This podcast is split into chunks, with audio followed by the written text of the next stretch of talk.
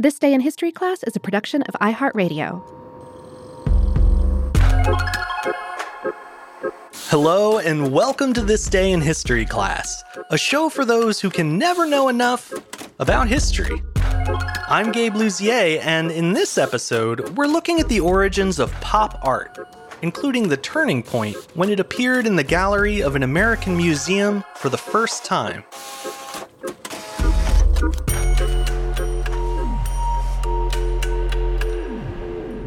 The day was September 25th, 1962.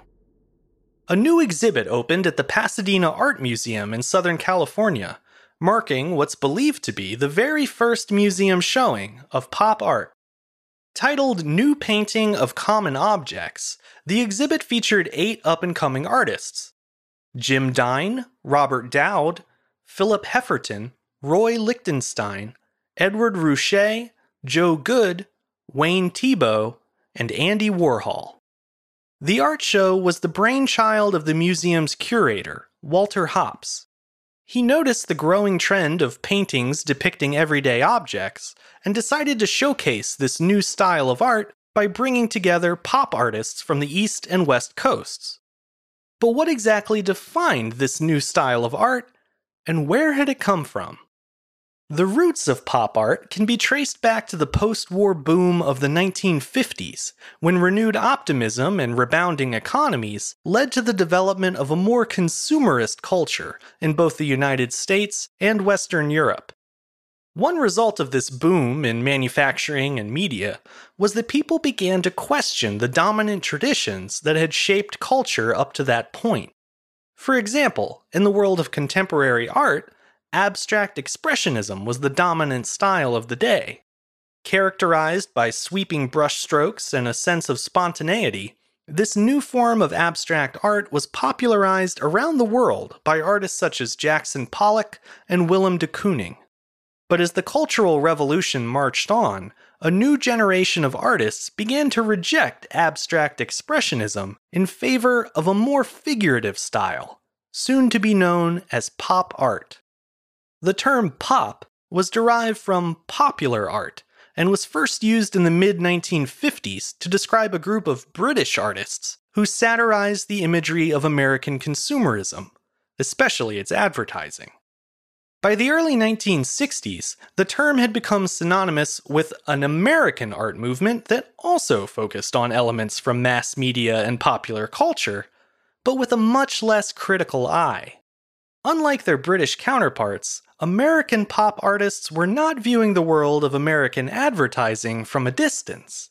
They lived with it in their daily lives and were mostly interested in presenting these common objects in bold, graphic new ways, without the need for explicit social commentary. After all, most American pop artists began their careers in commercial art. For example, Andy Warhol found success as a graphic designer and magazine illustrator, while James Rosenquist got his start as a billboard painter. This commercial work not only gave the artists a crash course in the visual language of mainstream culture, it also helped them identify potential points of overlap between the high art found in museums and the low culture of consumer products and advertising. The result of this was an art movement that sought to blur the line between high and low.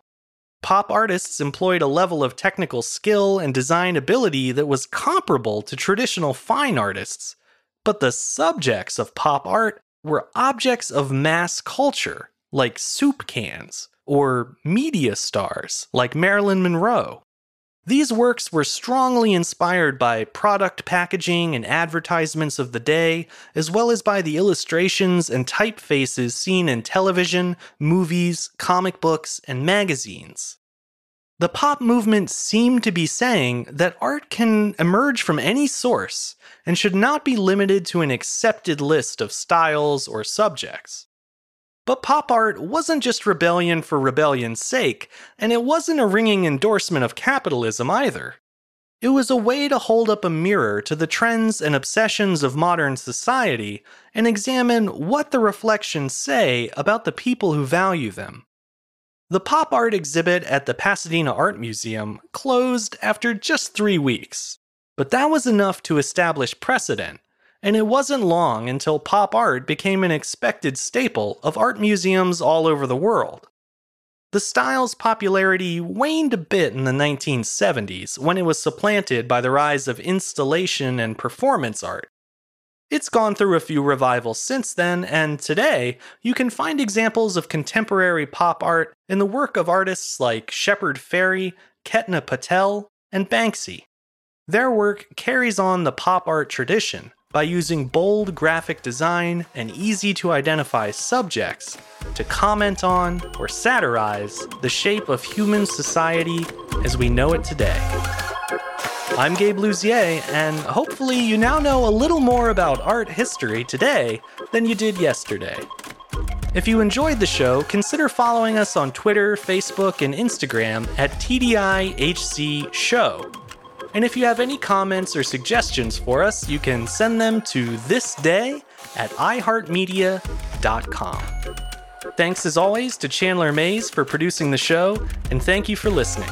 I'll see you back here again tomorrow for another day in history class.